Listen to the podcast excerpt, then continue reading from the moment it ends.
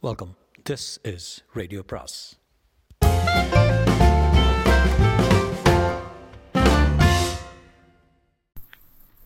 பொன்னியின் செல்வன் அத்தியாயம் அறுபத்தி ஏழு மண்ணரசு நான் வேண்டேன். பழுவேட்டரையர்கள் முதலான குறுநில மன்னர்களின் ஊர்வலம் அப்பால் சென்றதும் ஆழ்வார்க்கடியான் தன் ஆட்களுடனே சேந்தன் அமுதனுடைய பூந்தோட்டத்தை நோக்கி நடந்தான். பூந்தோட்டத்துக்கு சமீபத்தில் ஒரு மரத்தடியில் சற்று மறைவாக மதுராந்தக தேவரின் சிவிகையும் அதை தூக்கும் ஆட்களும் நின்றார்கள். அவர்களிடம் விசாரித்து இளவரசர் கட்டளைப்படி அவர் திரும்பி வருவதற்காக அவர்கள் காத்து கொண்டிருந்ததை அறிந்து கொண்டான். பின்னர் மேலே சென்று பூந்தோட்டத்துக்குள் புகுந்தான். தன்னுடன் வந்தவர்களிடம் மெல்லிய குரலில் அத்தோட்டமெல்லாம் சுற்றி தேடி பார்க்கும்படி கூறிவிட்டு தான் மட்டும் குடிசை வாசலில் போய் நின்று கொண்டான். உட்புறம் தாளிட்டிருந்த கதவண்டை காதை வைத்து ஒட்டு கேட்கலானான் சேந்தன் அமுதனும் பூங்குழலியும் கவலையுடன் பேசிக்கொள்ளும் குரல்கள் கேட்டன. இடையிடையே யாரோ ஒருவர் மரணாவஸ்தையில் முனகுவது போன்ற சப்தமும் கேட்டது. தோட்டத்தை சுற்றி தேடப்போனவர்களில் ஒருவன் விரைவில் திரும்பி வந்தான். அவன் கொண்டு வந்த பொருட்களை திருமலை நம்பி கதவிடுக்கின் வழியாக வந்த விளக்கின் ஔத கிரணத்தில் உற்று பார்த்தான். அவை இளவரசர் மதுராந்தக தேவர் வழக்கமாக அணியும் கிரீடம் ரத்தின ஹாரம் வாகு வலயம் முதலிய ஆபரணங்கள் என்று அறிந்து கொண்டான். அவற்றுடன் மதுராந்தகர் உத்தீரியமாக தரிக்கும் பீதாம்பரமும் இருந்தது. இவற்றை பார்த்ததும் ஆழ்வார்க்கனுடைய மனத்தில் உண்டான திருப்தி அவனுடைய முகத்தில் பிரதிபலித்தது. சரி தேடியது போதும். மற்றவர்களையும் இங்கே கூப்பிடு. எல்லாரும் கையில் ஆயுதம் ஏந்தி எதற்கும் ஆயத்தமாக நில்லுங்கள் என்று கூறிவிட்டு ஆழ்வார்க்கடியான் குடிசையின் கதவை லேசாக தட்டினான். உள்ளிருந்து மறுமொழி வராமற் போகவே மீண்டும் தடதடவென்று கதவை வலுவாக தட்டினான். யாருங்கே இங்கே என்ன வேலை? என்று பூங்குழலியின் குரல் கேட்டது. அம்மணி நான் தான் ஆழ்வார்க்கடியான் என்கிற திருமலை நம்பிசான் நம்பிதாசன் தயவு செய்து கதவை திறந்து அருள வேண்டும். முக்கியமான காரியம் இருக்கிறது என்றான் ஆழ்வார்க்கடியான். உள்ளே காலடி சத்தம் கேட்டது. பூங்குழலி கதவண்டையில் வந்து நின்று அப்படி என்ன முக்கியமான காரியம் இங்கே உமக்கு வைத்திருக்கிறது? நீரோ வீர வைஷ்ணவர்? இதுவோ சிவனடியார்களின் குடிசை? இந்த வீட்டின் எஜமானருக்கு உடம்பு நலமில்லை என்பது உமக்கு தெரியும்? இரவு நேரத்தில் வந்து எதற்காக தொந்தரவு செய்கிறீர்? என்றான் ஆழ்வார்க்கடியான். சமுத்திரகுமாரி நான் வீர வைஷ்ணவன் தான் அதனாலேயே துஷ்ட நிகிரக சிஷ்ட பரிபாலனம் செய்யும் பொருட்டு வந்தேன். கதவை உடனே திறக்காவிட்டால் உடைத்து திறக்கப்படும் என்றார் வைஷ்ணவரே அவ்வளவு பெரிய விரோதி வீராதி வீரரோ நீர்? உமது வீரத்தை எங்களிடம் காட்டுவ வந்தீர்? என்று சொல்லிக்கொண்டே பூங்குழலி குடிசை கதவை தடால் என்று திறந்தாள். அவருடைய கயல் விழிகளில் கோபக்கனல் பறந்தது. ஆழ்வார்க்கடியான் மீது தன் கோபத்தை காட்ட எண்ணியவள் அவனுக்கு அப்பால் வீரர்கள் சிலர் நிற்பது கண்டு திருக்கிட்டான் உடனே கோபத்தை தணித்துக்கொண்டு ஐயா இது என்ன? இவர்கள் யார்? எதற்காக இங்கே வந்திருக்கிறார்கள்? உம்முடனே தானே வந்தார்கள்? என்றாள் ஆம் என்னுடைய தான் வந்தார்கள் ராஜாங்க காரியமாக வந்திருக்கிறார்கள். இவர்களுடைய காரியத்தை தடை செய்கிறவர்கள் ராஜ தண்டனைக்கு உள்ளாக நேரிடும் என்றான் ஆழ்வார்க்கடியான். நல்ல ராஜாங்க காரியம் நல்ல ராஜ தண்டனை இந்த மாதிரி பேச்சுக்களை எல்லாம் கேட்காமல் எப்போ எப்போது கோடிக்கரைக்கு போய் சமுத்திரத்தின் அலையோசையை கேட்டுக்கொண்டு நிம்மதியாக இருக்கப் போகிறோம் என்று இருக்கிறது போகட்டும் இவர்களை எல்லாம் கொஞ்சம் தூரத்தில் இருக்க சொல்லிவிட்டு தாங்கள் மட்டும் உள்ளே வாருங்கள்.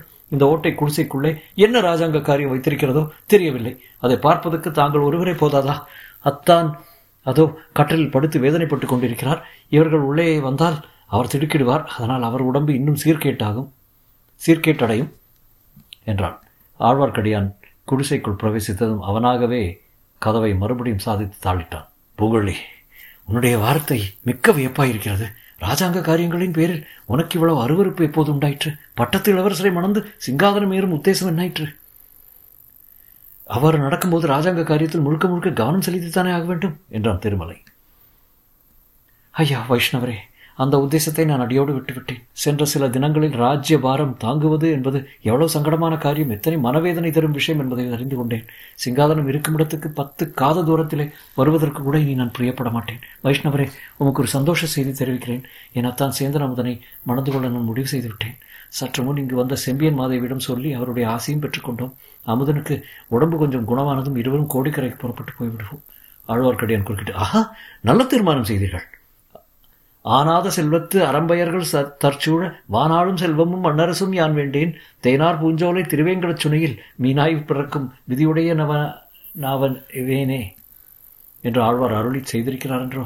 அதுபோல நீங்களும் இந்த மண்ணரசு வேண்டாம் என்று தீர்மானித்து கடலில் மீன்களோடு மீன்களாக வாழலாம் என்று எண்ணினீர்கள் போலும். ஆனாலும் யார் கண்டது? சிரசிலே கிரீடத்தை சுமந்து சிங்காதனத்தில் வீற்றிருக்க வேண்டும் என்கிற விதி இருந்தால் அந்தபடியே நடந்து தீரும். வேண்டாம் என்றாலும் விடாது என்றான் ஆழ்வார்க்கடியான். போதும் ஐயா பரிகாசம். எதற்காக இங்கு வந்தீர்கள் என்பதை சொல்லுங்கள் என்றாள் பூங்கொழி அம்மணி தாங்கள் மன்னரசு ஆளும் ஆசையை மட்டும் விட்டொழித்திருக்கிறீர்களா? அல்லது தாங்களும் சேந்தன முதலும் இந்த மண்ணுலகில் உயிரோடு வாழும் ஆசையை விட்டொழித்து விட்டீர்களா? இதை தெரிந்து கொண்டு போகவே வந்தேன் என்றான் வைஷ்ணவ் இது என்ன கேள்வி?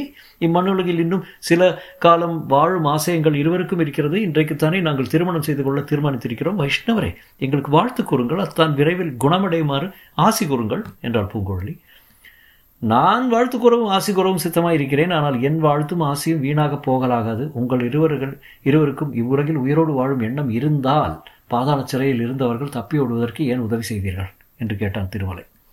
பூங்குழலி முகத்தில் வியப்பை வருவித்துக் கொண்டு இது என்ன? எங்களுக்கு ஒன்றுமே தெரியாதே. யாரும் தப்பி ஓடுவதற்கு நாங்கள் உதவி செய்யவே இல்லையே? என்றான். கரிகாலரை கொன்றவன் என்று குற்றம் சாட்டப்பட்டு பாதாள சிறையிலிருந்து வந்தியத்தேவனும் மற்றொரு பைத்தியக்காரனும் இன்று தப்பி சென்று விட்டார்கள். அவர்கள் இந்த நந்தவனம் வரையில் வந்ததாக தெரிகிறது. பிறகு இங்கிருந்து இரண்டு குதிரைகளில் இருவர் ஓடிப் போயிருக்கிறார்கள் இந்த குடிசைக்கு பக்கத்தில் ஓரிடத்தில் மண்ணில் ரத்தம் சிந்தியிருக்கிறது. பலர் இந்த இடத்துக்கு வந்தபோன அடையாளங்களும் இருக்கின்றன. ஆகையால் நீங்கள் தான் தப்பியோடியவர்களுக்கு உதவி செய்திருக்க வேண்டும் என்று அனுமானப்பட்டிருக்கிறது. முதன் மந்திரி அனிருத்தருக்கு உங்கள் பேரில் உள்ள அபிமானத்தினால் என்னை அனுப்பி வைத்தார். கொடும்பாளூர் வேளாரின் நாட்கள் வந்திருந்தால் உங்களை உடனே சிறைப்படுத்தியிருப்பார் என்றான் ஆழ்வார்க்கடியான். முதன் மந்திரிக்கும் உங்களுக்கும் மிக்க நன்றி வைஷ்ணவரே. அத்தானுக்கும் இன்னும் இரண்டு தினங்களில் உடம்பு சரியாகிவிடும். உடனே நாங்கள் புறப்பட்டு கோடிக்கரை போய்விடுகிறோம். அப்புறம் இந்த தஞ்சாவூர் பக்கமே எட்டி பார்ப்பதில்லை. அதுவரையில் தாங்கள் தான் எங்கள் ராஜசேவர்கள் யாரும் தொந்தரவு செய்யாமல் உதவி புரிய வேண்டும் என்று வேண்டினால் பூங்கோழி. நான் உதவி புரியதில் தடையில்லை. ஆனால் நீங்கள் உண்மையை சொல்ல வேண்டும். இங்கே உங்கள் மூன்று பேரையும் தவிர வேறு யாரும் வரவில்லையா? என்று கேட்டான் ஏன் வரவில்லை? இப்போது நீங்கள் வந்திருக்கிறீர்கள். சற்று முன்னால் செம்பியன் மாதேவியும் இளவரசர் மதுராந்தகரும் வந்து அத்தானின் உடம்பை பற்றி அன்புடன் விசாரித்துவிட்டு போனார்கள்.